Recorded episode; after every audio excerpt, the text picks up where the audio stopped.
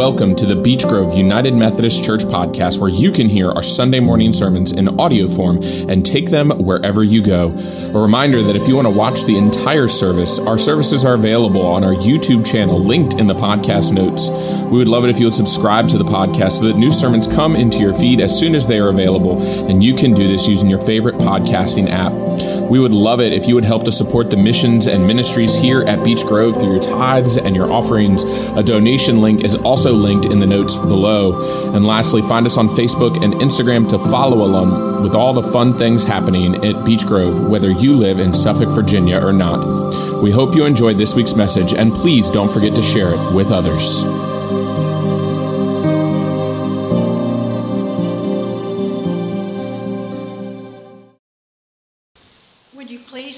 As you're able for the reading of the gospel. Our gospel lesson this morning comes from the book of John, chapter 1, verses 1 through 18. In the beginning was the Word, and the Word was with God, and the Word was God. He was in the beginning with God. All things came into being through him, and without him not one thing came into being. What has come into being in him was life, and the life was the light of all people. The light shines in darkness, and the darkness did not overcome it. There was a man sent from God whose name was John. He came as a witness to testify to the light, so that all might believe through him. He himself was not the light, but he came to testify to the light. The true light, which enlightens everyone, was coming into the world. He was in the world, and the world came into being through him, yet the world did not know him. He came to what was his own, and his own people did not accept him. But to all who received him, who believed in his name, he gave power to become children of God, who were born not of blood, or of the will of the flesh, or of the will of man, but of God. And the Word became flesh and lived among us, and we have seen his glory, the glory as of a Father's only Son, full of grace and truth. John testified to him and cried out, This was he of whom I said, He who comes after me ranks ahead of me, because he was before me. From his fullness we have all received grace upon grace. The law indeed was given through Moses Grace and truth came through Jesus Christ. No one has ever seen God. It is God, the only Son, who is close to the Father's heart, who has made him known. This is the word of God for the people of God. Thanks, Thanks be to God. Let us go to God in prayer. Holy God, may the words of my mouth and the meditations of each one of our hearts be holy and pleasing to you. That through your word for us this day, we would grow closer to you, grow closer to know more about you through Jesus Christ, your Son. It's in his name we pray. Amen. All right, so the book of John is probably like my favorite gospel. Why? I think it begins right here in this first chapter. Just the poetic nature that the gospel writer uses to tell the story about Jesus. To present Jesus not just as a human being, to present Jesus not just as the Messiah, but to present Jesus as both fully human and fully divine. Holding in balance both of these natures. And so this gospel becomes an important understanding and actually becomes a very crucial point of early Christian theology as we begin to develop this idea of who Jesus truly was. And as the biblical canon begins to form, as that is, as the books of Scripture begin to make their place and make their marks in the communities, the Gospel of John continued to stand out to help others to know and identify who Jesus was. Or to become a began to become a regular entry of understanding. We see many early theologians hearkening to what the Gospel of John says to identify who Jesus truly is for each and every one of us. Because this idea of Jesus being both fully human and fully divine invites us to consider and becomes important because in that nature we look to God both as one of us, that is, having taken on this physical form of humanity, and is holding on to this divine spirit of creation. And as we look and gain insight from this Gospel of John, we look and we see the way in which Jesus is presented to us as both human and as divine, to help us to see ourselves in the image of God and to help us to see the image of God. And we see that right in the purpose of this book. If you flip towards the end of the Gospel of John, you'll see that there is a bit of, of, of scripture there, John 20, verses 30 and 30, or yeah, 30 and 31, where we read in there, and it literally says the purpose of the book of John.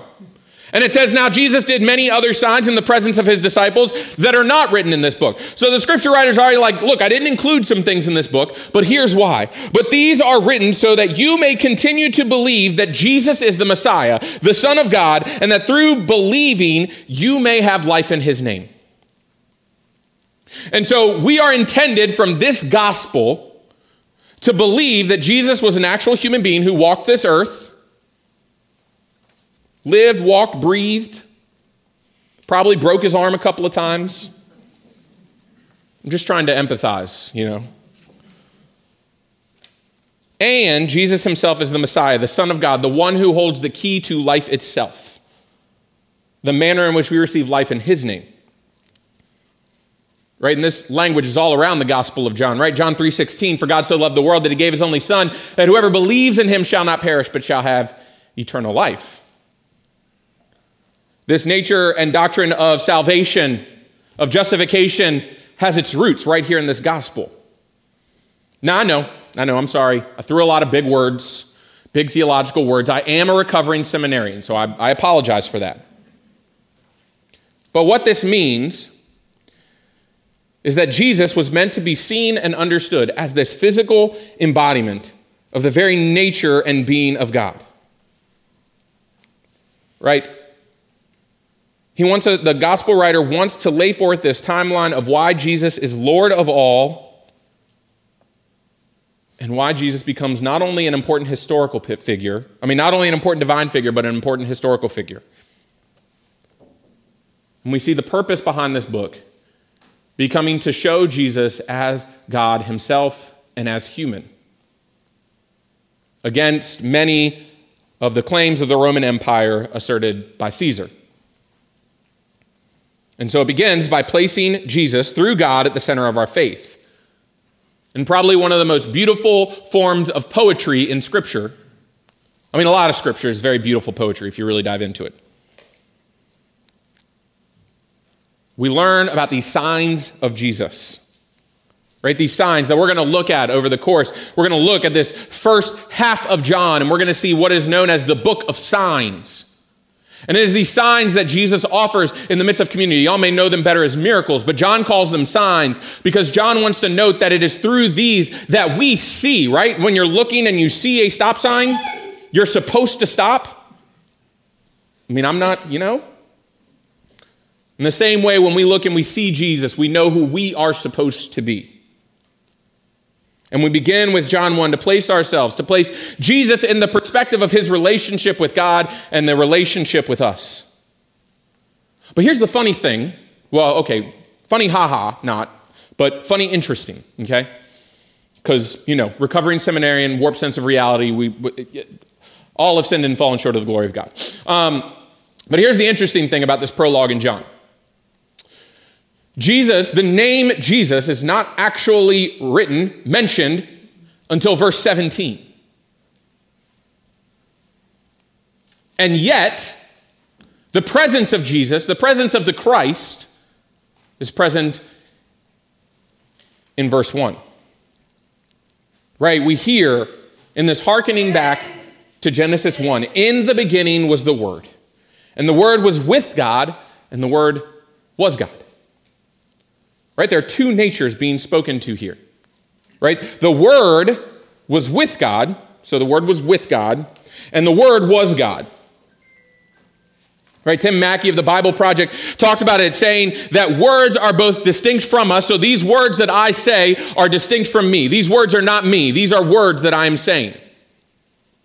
And yet, the words, these words that I am saying, are the embodiment of our own mind and will. So, these words that I am saying are the embodiment of who I am. So, I speak, I preach the word of God that God has given to me. I speak, when I speak out in the world, they are, they are my words, but they are actually just the embodiment of who I am. Have I confused anybody yet?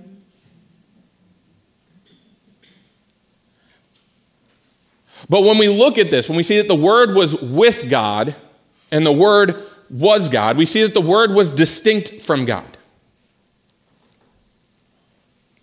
And then the Word was God. So we have this distinction separate from God that Jesus was a human being. And we have that Jesus is also divine and part of God.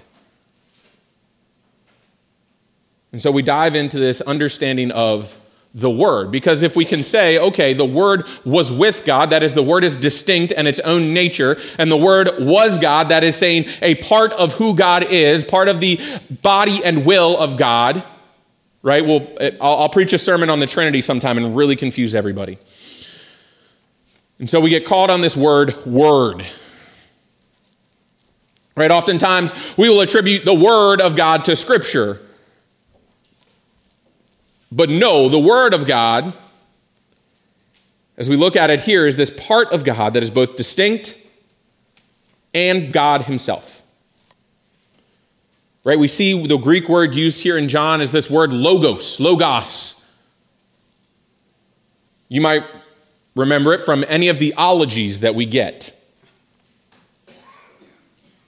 It's a sense of understanding, of knowledge, of words. And it's revealed over the course of this opening discourse that the word that the gospel writer is referring to is God in the embodiment of Jesus, right? Because we read in there that not only was the word with God, not only was the was the word God, but then we read later on that the word became flesh and dwelled among us. Right? Sharon Bettesworth says, I like this understanding of Christ as Logos. The Christ is not just the word from God, but an expansion of God's own being. And we see that by the time, by the end of the prologue, this will be fleshed out as Christ being the beloved child of God. The Word, that is this expression of God's own being, takes on flesh and becomes one of us. And why is this important? Because when we think about the Word, we think about God speaking to us. We live by way of Christ, and it is God through Jesus and the Holy Spirit that continues to speak to us beyond the pages of Scripture.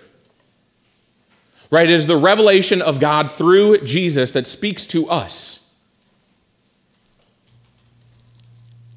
And it's important for us to make this distinction as we dive into this book. Because as we look at these different signs, these different miracles that Jesus offers throughout the text, each one of them presents for us an understanding of who Jesus is and essentially why Jesus matters for us. Why we continue to listen and understand who Jesus is.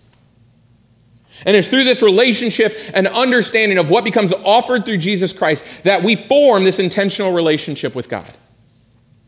That the word is continually revealed through us. Right? The word of God does not stop with the last page of scripture. But the word of God continues to speak to us each and every day. Jesus, the word of God, tells us, shows us, and is what God is like. And Jesus becomes revelatory in his own right. And this is something that we believe deep in our doctrine. Right, we say that Wesley, John Wesley, the, the, um, the sort of the leader of the Methodist movement in England, says Wesley believed the living core of the Christian faith was revealed through Scripture, illumined by tradition, vivified through personal experience, and confirmed by reason. And in that, we have what we like to call today the Wesleyan quadrilateral. And this is why Jesus as the Word becomes so important, because in each one of those areas, Jesus is speaking to us, right? We are introduced to the Christ through Scripture. Right? We read a scripture like John 1 1, and we hear that the Word was with God, and the Word was God, and the Word was there at the beginning of the creation, the Word became flesh, and we are introduced to a sense and nature of who God is. Right, but it's not enough for us to just read, by, read the Bible, right? It cannot be our only source of spiritual growth because in that, we also have to be part of Christian community. We have to have our own experiences. We have to understand where this church has come from. We have to have our own deductive reasoning as we continue to think about things. And as we look and understand who Jesus is in the context of Scripture, we see this in very intentional engagement here in the Gospel of John with the Word through Jesus Christ. Right? How is God speaking to this community of believers that Jesus is witnessing to? And therefore, how can God speak to us today? The gospel writer wants his readers to understand the implications it has on the faith that reverberates through our contemporary lives. How are we meeting Christ? Right? I talked about that within this gospel, then there is this evidence to back up this claim that, that, that John offers here at the beginning, right? John is not just going to write this beautiful prologue, these first 18 verses of the first chapter, which I almost made a mistake and we almost got to listen to the entire 51 verse first chapter. We were concerned about how long y'all might be standing up, so we decided to shorten it. No, I just need the first 18 verses. Right? The gospel writer offers signs. And the gospel tells of the reactions to these signs because this is the way that Jesus was speaking through them. This is the way that God was speaking to these communities. That when Jesus goes and he changes the water to wine at the weighing of Cana, when he heals the leper, and even all the way to when he raises Lazarus from the dead. Each one of these stories, these signs, show us a bit about who Jesus is. But when we look at those, we must be grounded that Jesus is the Word. Jesus is the way that God speaks to creation.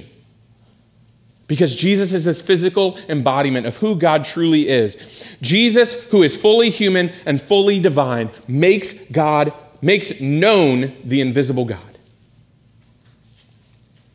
Right? I loved that. I loved that, that quote when I saw it this week. Jesus, who is fully human and fully divine, makes known the invisible God.